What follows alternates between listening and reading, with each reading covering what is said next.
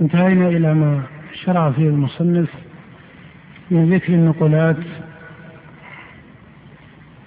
عن طائفة من أعيان أهل السنة وبعض متقدميهم كما أنه استعمل بعض النقولات عن بعض المتصوفة وبعض المتكلمة وبعض أعيان الفقهاء ليبين بذلك شيوع مذهب الإثبات في سائر الطوائف. السلفية من كبار الأئمة والفقهاء والمتصوفة وبعض أعيان المتكلمة ولا سيما من أصحاب أبي الحسن. وإن كان هذا ليس بالضرورة أن يكون الإثبات المستعمل عند سائر هؤلاء واحدا فإن هذا مقام يقع فيه اختلاف. لكن ما حصل المصنف من هذه النقولات مع اختلاف كثير من أصحابها أن ما حصله بعض متأخر الأشعرية كالرازي وغيره من أن ما تحقق في مذهب المثبتة هو مذهب مضاف للحنابلة أنه ليس كذلك. فهذا هو جمهور الغرض من هذا المقصد في نقولات المصنف كما تقدم الإشارة إليه.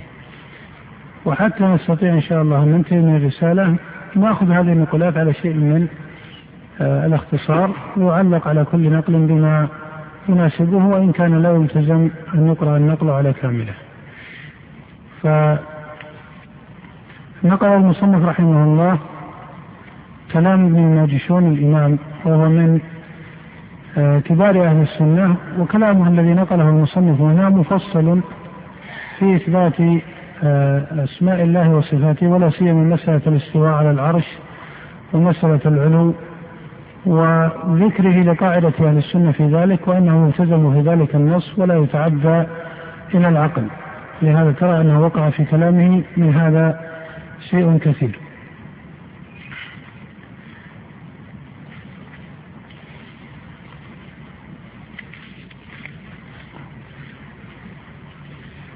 قال شيخ الإسلام تعليقا على هذا الكلام الذي نقله قال وهذا كله كلام ابن الماجشون الإمام فتدبره.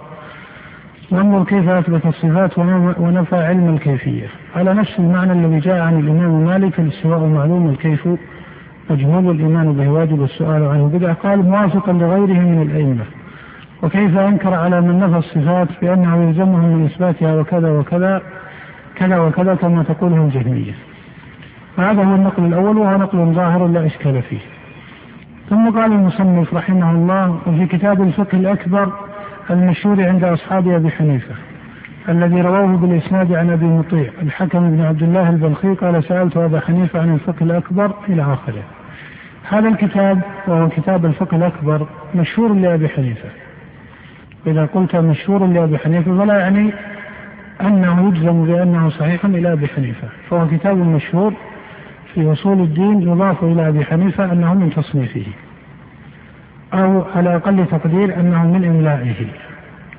هذا الكتاب شرحه كثير من علماء الحنفية وقد اشتغل بشرحه طوائف فشرحه بعض أهل السنة من الحنفية كما يشير إلى ذلك بعض المحققين من الباحثين وشرحه وهو وهي الشروح المشهورة أكثر شرحه بعض أعيان الماتريدية. شرحوا هذه الرسالة المنسوبة لأبي حنيفة. ويذكر أن أبا منصور الماتريدي الحنفي آه، صاحب المذهب مؤسس مذهب الماتريدية له شرح عن الفقه الأكبر لأبي حنيفة.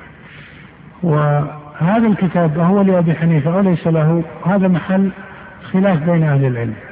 وأبو حنيفة رحمه الله لم يصح له كتاب الجزم في مسائل أصول الدين. له هذا الكتاب وهو أشهر الكتب المضافة إليه. وله بعض الرسائل كالوصية وغيرها والرسالة الجامعة تضاف إلى أبي حنيفة. والأظهر في هذه الرسائل أنها ليست له.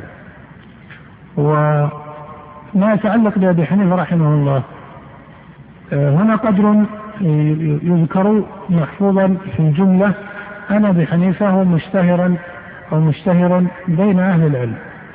وهو قوله رحمه الله في مسألة الإيمان. فإن المشهور عن أبي حنيفة أنه يقول بقول حماد بن أبي سليمان في مسمى الإيمان فيجعل العمل أي الأعمال الظاهرة ليست داخلة في مسمى الإيمان. هذا مشهور عن أبي حنيفة حتى الأحناف يذكرونه في كتبهم وغيرهم من الطوائف سواء من الطوائف الفقهية أو من الطوائف الكلامية فهذا القول مشهور عن أبي حنيفة والأظهر أنه متحقق عنه. وإن كان بعض أعيان المتكلمين كالبغدادي وغيره تارة يشيرون إلى التردد في ثبوت هذا عن أبي حنيفة لكن الأظهر أن هذا معروف عنه وهذا كما أسلفت أنه عليه الجمهور من أهل المقالات والمتكلمين والفقهاء من الحنفية وغيرهم. فهو منضبط وإن كان ضبطه ليس بنصوص آه، صنفها أو مصنفة في كتب معروفة لأبي حنيفة وإنما بالنقل عنه. وهذا ليس غريبا لأن حماد بن أبي سليمان هو الذي قرر هذه المقالة في مسألة الإيمان. ويقال إن حماد لأنه معروف بالسنة والجماعة. فبعض أهل العلم ينزع إلى أن حماد بن أبي سليمان يميل إلى هذه المقالة آه، في الرد على مقالات الوعيدية بخاصة مقالات الخوارج والمعتزلة. فكان من باب الرد على الوعيدية أن قرر هذا المقال وهذا ليس غريبا لأن كثيرا من مقالات الأرجاء وقعت ردا على طوائف الخوارج والمعتزلة ومن وافقهم من الوعيدية فهؤلاء يقولون إن الإيمان قول واعتقاد أو يقولون أن الإيمان يكون بالقول والقلب ولا يجعلون أعمال الجوارح داخلة في مسمى الإيمان وإن كانوا يوجبونها. ولهذا فإن حماد بن أبي سليمان وأبا حنيفة ومن وافقهم هم في الجملة في مسألة الأحكام أي حكم مرتكب الكبيرة في الآخرة على مذهب أهل السنة أو جمهور أهل السنة. وحماد بن أبي سليمان هو من علماء السنة والجماعة ولا يضاف إلى البدع المطلقة وإن كان قوله بدعة. لكنه إذا ذكر فإنه يضاف إلى أهل السنة والجماعة من حيث الإطلاق. هذا القول هو باعتبار ما تقدم في كلام أهل العلم. هو أخص المقالات التي نسبت للمرجئة. وهو ما يعرف بمقالة مرجئة الفقهاء. وهؤلاء كما أسلفت يتفقون مع جمهور السلف في الحكم وإن كانوا يقولون العمل لا يدخل في مسمى الإيمان ولا يقرون بأن الإيمان يتفاضل. بل الإيمان عندهم واحد حتى الطحاوي رحمه الله مع تحقيقه ذكر هذا فقال والإيمان واحد وأهله في أصله سواء. ويجعلون التفاضل بالبر والتقوى إلى آخره مما هو معروف في هذا المذهب. فهذه شرائع الإسلام أو هذه الإسلام إلى غير ذلك مما يفسرونه به ويجعلون الإيمان واحدا آه لا يتفاضل. ولهذا إذا قلنا هل الخلاف بين أبي حنيفة والجمهور أو بين الأحناف والجمهور أو بين حماد بن أبي سليمان والجمهور خلاف لفظي أو ليس لفظيا قيل هذا الحرف وهو قولك خلاف لفظي صار فيه إجمال. فإنك إذا وجدت هذا الحرف في كتب أهل أصول الفقه وجدتهم يصفون الخلاف اللفظي ويصفون بعض المسائل بالخلاف اللفظي. آه، وهي المسائل التي ليس لها ثمرة. التي ليس لها ثمرة. فإن قصد أنه خلاف لا ثمرة له وأنه نزاع لفظي محض فهذا ليس صحيحا. فهذا ليس صحيحا. لما؟ لأن حماد وأبا حنيفة ومن وافقهم مخالفون لظاهر الكتاب والسنة في مسائل. مخالفون للكتاب لظاهر الكتاب والسنة أو الكتاب والسنة في أنهم لم يجعلوا العمل إيمانا. وهذه مخالفة شرعية ولهذا بدع السلف رحمهم الله من قال بهذه المقالة. مخالفون للكتاب والسنة من جهة أنهم لم يروا تفاضل الإيمان. والدلائل المتواترة في القرآن والحديث على أن الإيمان يتفاضل وأنه يزيد وينقص وإن كان لفظ النقص لم يصرح به في القرآن ولم يصرح به في السنة في الجملة. إن في مثل قوله صلى الله عليه وسلم كما في الصحيح وما رأيت من ناقصات عقل ودين. ولهذا كان السلف يستدلون على آه، نقص الإيمان بأنه ثبت في النص أنه إيش؟ يزيد. وكل ما يزيد فإنه ينقص. وهكذا قال الإمام أحمد لما سئل عن نقص الإيمان قال ألم يقل الله تعالى ويزيد الله الذين اهتدوا هدى؟ قالوا بلى قال فكل ما يزيد ينقص. وإن كان الاستدلال بحديث وما رأيتم من ناقصات عقل ودين بعضهم يسلم به وبعضهم لا يسلم. الذين لا يسلمون به يقولون لأن هذا ليس نقصا من جهة العبد. أليس كذلك؟ يعني ليس نقصا من جهة تقصير العبد فتقول الإيمان يزيد بالطاعة وينقص بالمعصية وهذا النقص المذكور ليس من جهة العبد وإنما هو أمر قضي عليه على النساء وهو ما يتعلق بتركها الصوم والصلاة إلى آخره في مسألة الحج ولكن التحقيق أن هذا الحديث دليل على نقص الإيمان لما؟ لأنه إذا وصف الدين بالنقص والدين هو الإيمان إذا وصف الدين بالنقص فيما لا مقصد للعبد ولا أثر له فيه فمن باب أولى إذا كان بأثره وتفريطه أليس كذلك؟ إذا كان الشارع سماه نقصا مع أنه ليس من جهة العبد وأثره فلا أن يكون نقصا إذا كان بتفريط العبد من باب إيش؟ من باب أولى ولهذا الاستدلال به محقق. المقصود أن حمادا ومن معه خالفوا في مسألة زيادة الإيمان ونقصانه. فهذا أيضا مخالفة للكتاب والسنة.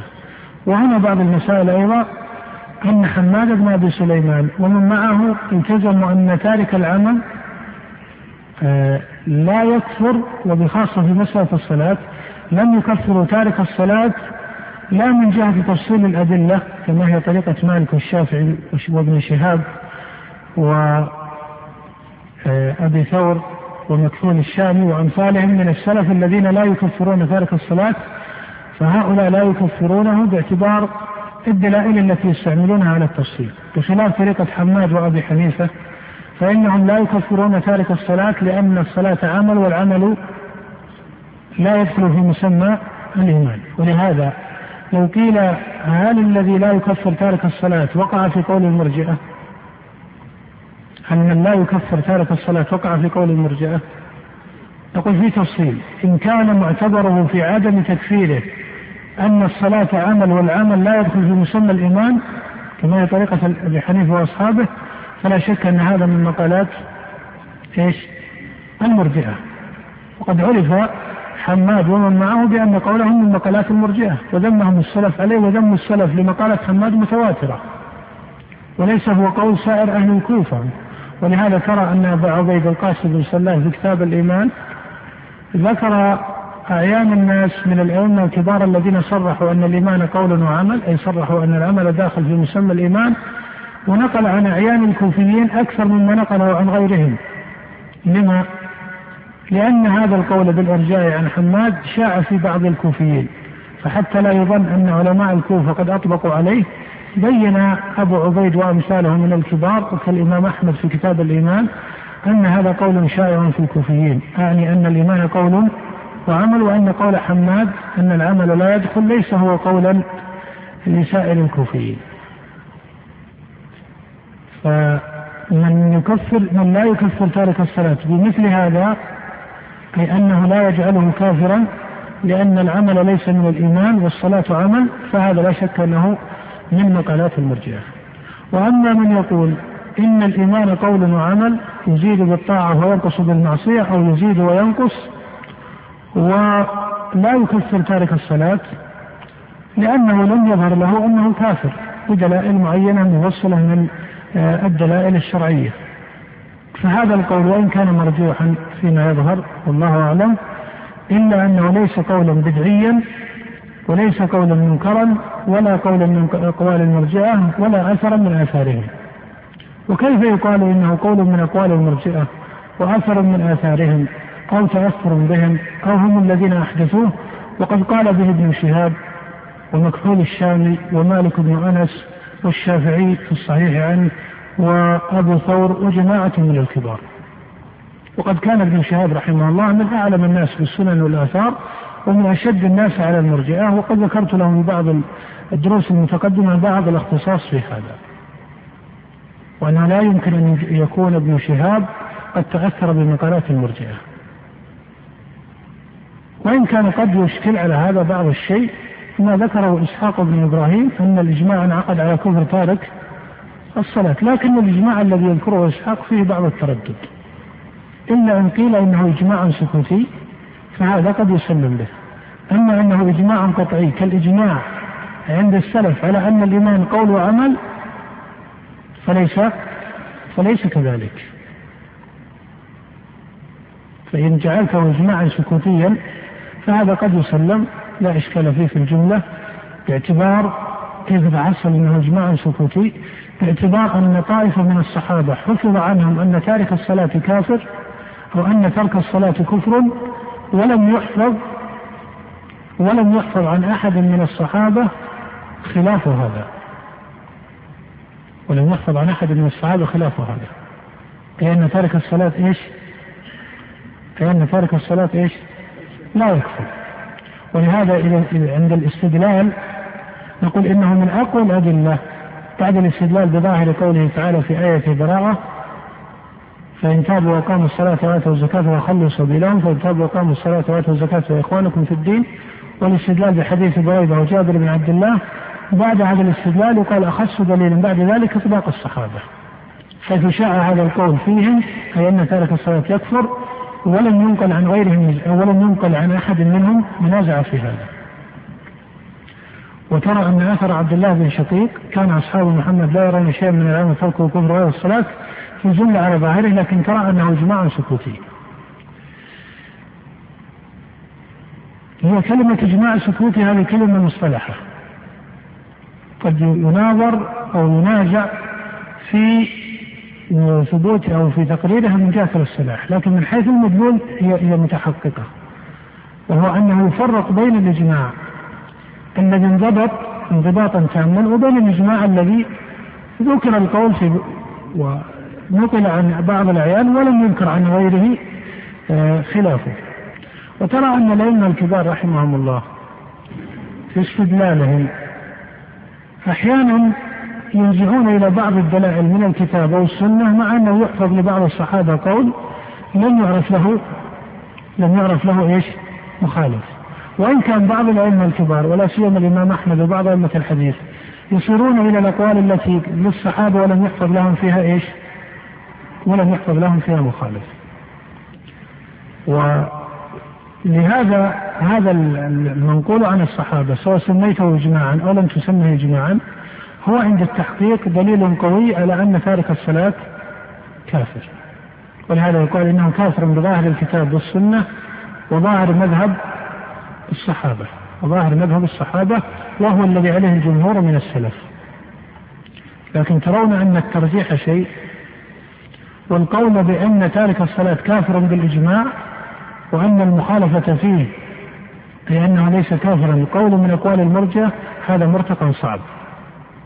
هذا مرتقى صعب فإنك إذا قلت ذلك فقلت إن تارك الصلاة آه، إن الذي لا يكفر تارك الصلاة متأثر بالمرجئة أو دخلت عليه شيء من أقوالهم لزمك أن تجعل مالكا وابن شهاب والشافعي وأمثال ومكحول الشامي بل الإمام أحمد حتى جاء عنه في رواية قدمها بعض كبار الحنابلة المحققين المعروفين في التحقيق في مذهب السلف. وإن كانت رواية مرجوحة عند التحقيق والجمهور من الأصحاب رحمهم الله على أنه كافر. المهم أنه قول معروف وقول شائع وإن كان ليس قول الجمهور من السلف وليس الراجح من حيث الدليل. لأن إن جعلناه إجماعا صار بمنزلة قول السلف الإيمان قول وإيش؟ وعمل. وإذا كان الإجماع انعقد وتم لزم أن مخالفه يكون إيش؟ ممن ضل سبيل المؤمنين وأنه مبتدع بمخالفته سواء أضفته إلى المرجعة أو جعلته مبتدعا في مقالته أو أن قوله بدعة. وإذا كان كذلك فرضنا صحة الإجماع حرم الاجتهاد بخلاف الإجماع. بمعنى أنه لا يجوز تقليد مالك ولا تقليد الشافعي ولا تقليد ابن شهاب إلى آخره. واضح؟ إذا قلت إن في المسألة إجماع حرم تقليد المخالف ولو كان إماما. حرم تقليد المخالف ولو كان إماما.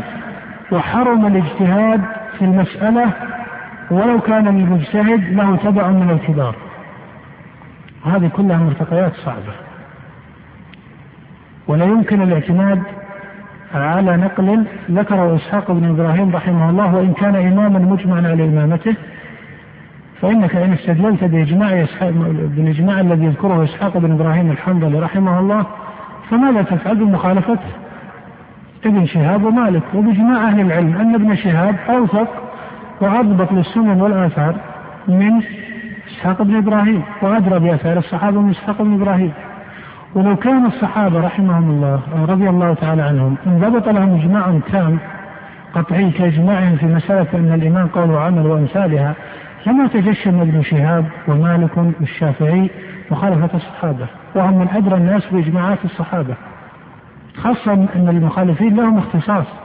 ابن شهاب له اختصاص بإجماعات الصحابة وآثارهم الشافعي يعرف مقامه في الإجماع أيضا وعنايته به وهلم جرا فإذا هذه مسألة ينبغي العدل فيها والقول بأن تارك الصلاة كافر بظاهر الكتاب والسنة ومذهب الصحابة ولكن المخالف فيه يقال إنه خالف الصواب وخالف الراجح وأن قوله غلط ولكنه لم يصل إلى أن يكون إيش؟ إلى أن يكون من أهل الإرجاء ومن أهل البدع أو نحو ذلك. وشيخ الإسلام رحمه الله ابن تيمية وهو من هو في التحقيق يرى أن هذه المسألة فيها نزاع بين الأئمة. وذكر للإمام أحمد فيها آه، الرواية المشهورة أنه كافر والرواية الأخرى ذكرها وأثبتها عن أحمد أنه ليس كافرا فهذه مسائل الصلاة ينبغي العدل والاعتدال فيها وإن كان المخالفون الذين لا يكفرون ترك الصلاة حججهم ضعيفة. وكما قال شيخ الإسلام ما من دليل يستدلون به إلا وهو يتناول الجاحد كما يتناول التارك. و أما مسألة الزكاة ففيها تفصيل. إن ترك الزكاة جحدا لوجوبها فهذا بالإجماع أنه كافر وهذا لا يختص بالزكاة بل كل ما ظهر وجوبه وجحد وجوبه كفر الجاحد. وإن تركها ولم يقاتل عليها كإذا كان شخصا بأحاده تركها ولم يحتسب عليه أصلا يعني لم يدرى به أصلا. فهذا التارك في كفره نزاع بين السلف. أما إن تركها وقاتل عليها كأهل الشوكة والمنع يقاتلون على ترك الزكاة كما وقع في زمن الصديق رضي الله تعالى عنه فهؤلاء كفار مرتدون على الصحيح من قوله العلماء وهو الذي عليه الجمهور من السلف بل كأنه إجماع للسلف. بل جزم بعض المحققين من الكبار كأبي عبيد وغيره أنه إجماع للصحابة. وشيخ الإسلام يميل إلى هذا وإنما قلت في أصح قول العلماء باعتبار ما ذكره المتأخرون. ومعلوم أن إجماع المتقدمين إذا انعقد لا يلتفت إلى قول لا يلتفت إلى قول المتأخرين. وإن الجمهور من أصحاب الأئمة الثلاثة يرون أن هؤلاء بغاة وأنهم ليسوا من أهل الكفر والردة ولكن هذا قول باطل. بل الصواب أن هؤلاء الذين منعوا الزكاة وقاتلوا على منعها الصواب أنهم كفار. وهو ظاهر مذهب سائر السلف ولم ينضبط عن بعض أعيان السلف التصريح بأنهم ليسوا كفارا وقد حكاه أبو عبيد إجماعا للصحابة. ولهذا ترى أن مالك بن أنس وبعض الكبار من أئمة المدينة والعراق والشام لعظم فقههم يفرقون بين تارك الزكاة المقاتل عليها والذي تركها اختصاصه ولم يقاتل ولهذا مالك رحمه الله لا يكفر تارك الزكاة ولكنه إن قاتل عليها إيش؟ إيش؟ كفره هذه النتيجة تفيد ماذا؟ أنه لا يسوى بين لا يسوى بين المسألتين مسألة الترك وحده ومسألة الترك مع المقاتلة من ترك وقاتل فهذا كافر. في ظاهر مذهب الصحابة والسلف ولم ينضبط خلاف صحيح فيه. وأما إن تركها ولم يقاتل فهذا فيه نزاع مشهور. وعن أحمد رحمه الله فيها روايتان محفوظتان. بل قال الإمام أحمد في رواية عبدوس بن مالك قال في رواية الميموني ربما نسيت أي أيهما أحدهما بالقطع إما رواية الميموني أو رواية عبدوس بن مالك. أنه قال ليس شيء من العمل تركه كفر إلا الصلاة هذا نص الإمام أحمد وهو يدلك على أنه في هذه الرواية يميل إلى إيش؟ أن تارك الزكاة ليس كافرا وأثر عبد الله بن شقيق الذي رواه الترمذي وغيره وهو العمدة في هذا يدل على هذا لأنه قال ما كان أصحاب محمد يرون شيئا من العمل تركوا كفر إلا إلا إيش؟ إلا الصلاة مما يدل على أن الزكاة لا إجماع فيها عند الصحابة من جهة تركها. وأما إن تركها وقاتل فهذه مسألة أخرى. ومن رام التسوية بينهما فقد خالف طريقة السلف. لأن السلف كانوا يفرقون. صحيح أن طائفة من كبار أئمة السلف يكفرون تارك الزكاة. هذا ليس قولا منكرا. من يكفر تارك الزكاة مطلقا قاتل أو لم يقاتل هذا قول إيش؟ ينكر أو لا ينكر؟ هذا قول لا ينكر وعليه طائفة من كبار أئمة السلف وهو رواية معروفة في مذهب أحمد رحمه الله. ولكن فرق بين أن تقول إن في المسألة خلافا وبين أن تقول إن في المسألة إجماعا. واضح؟ فرق بين أن تقول إن في المسألة خلافا وبين أن تقول إن في المسألة إجماعا. وإلا فإن من كفر تارك الصلاة. أو تارك الزكاة أو تارك الصوم أو تارك الحج. ليست مجتمعة ولكن يكفر تارك الصوم حتى ولو صلى وزكى. ويكفر تارك الحج حتى ولو صلى وصام وزكى. يعني كل واحد من الأربعة يرى أنه يكفر بتركه وحده. هذا أيضا قول لا ينكر. هذا قول لا ينكر. وعليه طائفة من السلف كما نص عليه شيخ الإسلام وهو رواية عن أحمد رحمه الله وقال به من الكبار الحكم بن عتيبة وأمثاله من أصحاب مالك ويحكى قولا لسعيد بن جبير بل روي عن ابن عباس أنه يقول بهذا المذهب. وإن كان تحقيق القول في الصحابة يحتاج إلى تأمل لكن المتحقق أنه قول مأثور عن طائفة من السلف. فلا ينكر. وإن كان من حيث الرجحان ليس راجحا. وإن كان من حيث الرجحان ليس راجحا. فينبغي لطالب العلم أن يحقق الفرق بين القول الذي يقول إنه راجح وبين القول الذي يقول إنه إيش؟ إجماع. هو الراجح أن تارك الصلاة كافر الراجح أن تارك الزكاة المقاتل عليها كافر بل هاتان المسألتان آه، عليهما عامة السلف. بل مسألة الزكاة لم آه، يذكر عن كبار أئمة السلف فيها خلاف كمسألة آه، الصلاة من حيث الترك للصلاة. وإن كانت الصلاة بلا خلاف أنها أعظم من الزكاة لكن بالمقاتلة يختلف الأمر. ولهذا إن قتل على ترك الصلاة فإنه يقتل إيش؟ يقتل ردة بالإجماع. وإن كان بعض الشافعية والمالكية حكوا أنه يقتل فاسقا وحتى يذكره بعض الأصحاب من الحنابلة رحمهم الله فلا شك أن هذا غلط. بل هذا ممتنع كما قال شيخ الإسلام. بل هذا ممتنع ولهذا مالك والشافعي مع أنهم لا يكفرون تارك الصلاة إلا أنهم يرون قتله. فالمقصود أن تارك الصلاة كافر عند الجماهير من السلف وهو ظاهر الكتاب والسنة وظاهر مذهب الصحابة تارك الزكاة المقاتل عليها كافر في ظاهر مذهب الصحابة أيضا وحكاه طائفة من الكبار إجماعا خلافا لجمهور المتأخرين. آه تارك الزكاة الذي لم يقاتل عليها فيه نزاع مشهور بين أعيان أئمة السلف كأحمد وغيره. تارك الصوم والحج فيه نزاع بين السلف والجمهور على عدم كفره. الجمهور على عدم كفره. فهذا هو أخص ما يقال في هذه المسألة التي تارة يقع فيها خفض أو رفع.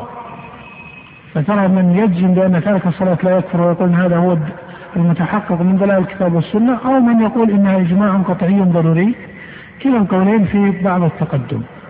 والحق أنه لا إجماع قطعي فيها وإنما فيها بعض الإجماع الظني السكوتي و آه، الدلائل من ظواهر الكتاب والسنة تدل على هذا.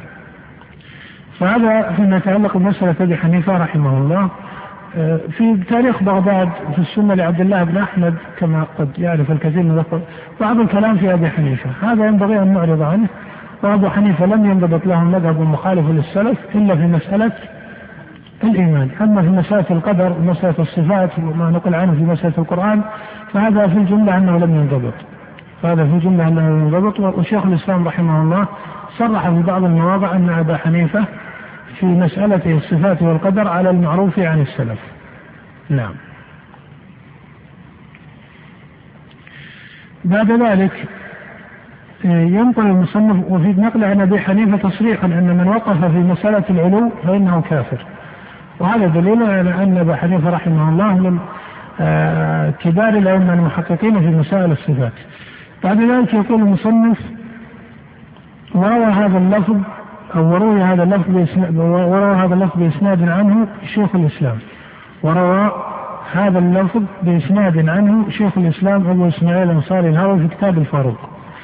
إلى آخره. هذا نقل آه عن كبار أئمة الحنفية كمحمد بن الحسن وغيره. آه أبو إسماعيل الأنصاري الهروي المعروف بشيخ الإسلام هو حنبلي متصوف. من أشد المائلين عن علم الكلام الظالمين له والمكفرين للجهمية وله تصنيف في هذا مشهور ومن كتبه الفاروق كما يشير المصنف هنا من كتبه المعروفة المشهورة ذم الكلام. وكتاب ذم الكلام لابي إسماعيل الأنصاري الهروي كتاب آه، فاضل فيه آثار متواترة عن كبار أعيان الأئمة في ذم العلم الكلامي سواء كان من من الأئمة الأربعة أو غيرهم. فهذا الكتاب له شأن فاضل عند أهل السنة. ولكنه أعني الهروي رحمه الله أبا إسماعيل الأنصاري آه، زاد في بعض المسائل في مسائل الصفات. فهو من كما يصف شيخ الإسلام رحمه الله ممن يزيدون في الإثبات تارة. وأيضا يقول شيخ الإسلام رحمه الله في غير موضع في منهاج السنة وغيره أنه من المبالغين هذه عبارة شيخ الإسلام بنصها يقول وأبو إسماعيل الأنصاري الهروي من المبالغين في ذم الجهمية وتكفيرهم. فهو تارة يزيد في هذا المقام ولهذا لما ذكر الهروي الاشعريه في كتابه ذم الكلام وذكر أن مدرسة الأشعري متسلسلة بالمدارس قبلها فقال عن الهروي يقول وقد شاع في المسلمين أن رأسهم علي بن الحسن الأشعري لا يصلي ولا يتوضأ. ويطعن في الأشعرية. هذه زيادة وإنما أذكرها حتى ينتبه إليها طالب العلم. هذه زيادة. وأبو الحسن الأشعري قد أثنى عليه فيما وافق الحق فيه كثير حتى من علماء الحنابلة. ولم ينضبط عن أحد من أهل العلم بل ولا حتى أهل التاريخ والأخبار أن الأشعري لم يكن يصلي ولا يتوضأ. الهروي يقول وقد شاع في المسلمين أن رأسهم علي بن الحسن الأشعري يعني أبا الحسن إمام المذهب لا يصلي ولا يتوضأ. هذه زيادة. وطالب العلم دائما ينبغي له أن لا يجعل الحق استطالة على الخلق. وهذا ليس من باب الوقوف على أخطاء الهروي فالرجل اجتهد وربما بلغه هذا بإسناد ظنه صحيحا فقاله أو بلغه عن بعض أهل العلم أو شيء من ذلك المهم ما قاله الهروي قد يكون اجتهادا له والله يغفر له لكن من حيث أدب طالب العلم لا يجوز له أن يجعل الحق استطالة على الخلق. كيف إذا ومن باب الأولى لا يجوز له أن يجعل الظلم على الحق على الخلق. واضح؟ حتى ولو كان ما لديك آه، حق صحيح صواب لا يجوز أن يستطال به على الخلق. فضلا عن إذا كان القول الذي لديك ليس حقا. فهذه مسألة من أخص أدب طالب العلم أن ينتبه لها. ولهذا شيخ الإسلام رحمه الله ثاني ابن تيمية مع انه حنبلي وممن يثنون على أبي إسماعيل الأنصاري كثيرا وكما ترى هنا يصفه بشيخ الإسلام وهذا وصف مشهور له عند الحنابلة قبل شيخ الإسلام. المهم أن شيخ الإسلام ابن تيمية رحمه الله تعقب الهرويه كثيرا. ووصف قوله في الأشعري وهمه في حكمه على أبي الحسن الأشعري بل قال إن أبا الحسن الأشعري في بعض المسائل أقرب إلى السلف والأئمة من من إيش؟ من أبي إسماعيل الأنصاري الهروي ولا سيما في مسألة تعليل الأفعال. في مسألة تعليل الأفعال فإن أبا إسماعيل الأنصاري الهروي يميل إلى الجبر ولا يقول بتعليل الأفعال على طريقة بعض المتصوفة. والأشعري يقرر قريبا من هذا المذهب بالطريقة الكلامية. فهذا الأشعري يقررها تقريرا كلاميا والهروي يقررها تقريرا صوفيا والنتيجة في الجملة واحدة لكن شيخ الإسلام يقول يقول وأبو الحسن الأشعري في هذا المقام أقرب إلى قول السلف من أبي إسماعيل الأنصاري الهروي. فالمقصود أن الهروية نفسه له بعض المسائل التي غلط فيها بل غلطوا فيها أشد من غلط أبو الحسن في الأشعري. وهذا يقع كما أسلفت في مسائل القدر والتعليم. وإن كان قول الأشعري في الصفات لا شك أنه دون قول أبي إسماعيل الأنصاري قول أبي إسماعيل الأنصاري الهروي في الصفات فاضل فاضل في الجملة وإن كان أحيانا قد يزيد لكنه على كل حال أفضل من قول أبي الحسن الذي عرف عنه تأويل الصفات الفعلية أو عدم إثبات الصفات الفعلية بطريقة محققة. إذا إذا الهروي رحمه الله متصوف حنبلي من فقهاء الحنابلة وفاضليهم لكنه عنده بعض الزيادة في الإثبات ولا سيما أيضا في الحكم على المخالفين قد يزيد تارة. وعنده تصوف غلط في بعض المسائل غلطا شديدا وترى هذا يقع في كتابه المنازل منازل السائرين وإن كان ابن القيم رحمه الله اعتذر له كثيرا لكن عنده أغلاط محققة. حتى ابن القيم صرح بأن في الكتاب بعض الأغلاط المتحققة. فالقصد أن له بعض الغلط وبعض الصواب. فما كان من صوابه فهو ظاهر مقبل وما كان من غلطه فهو اجتهاد والله يغفر آه، له.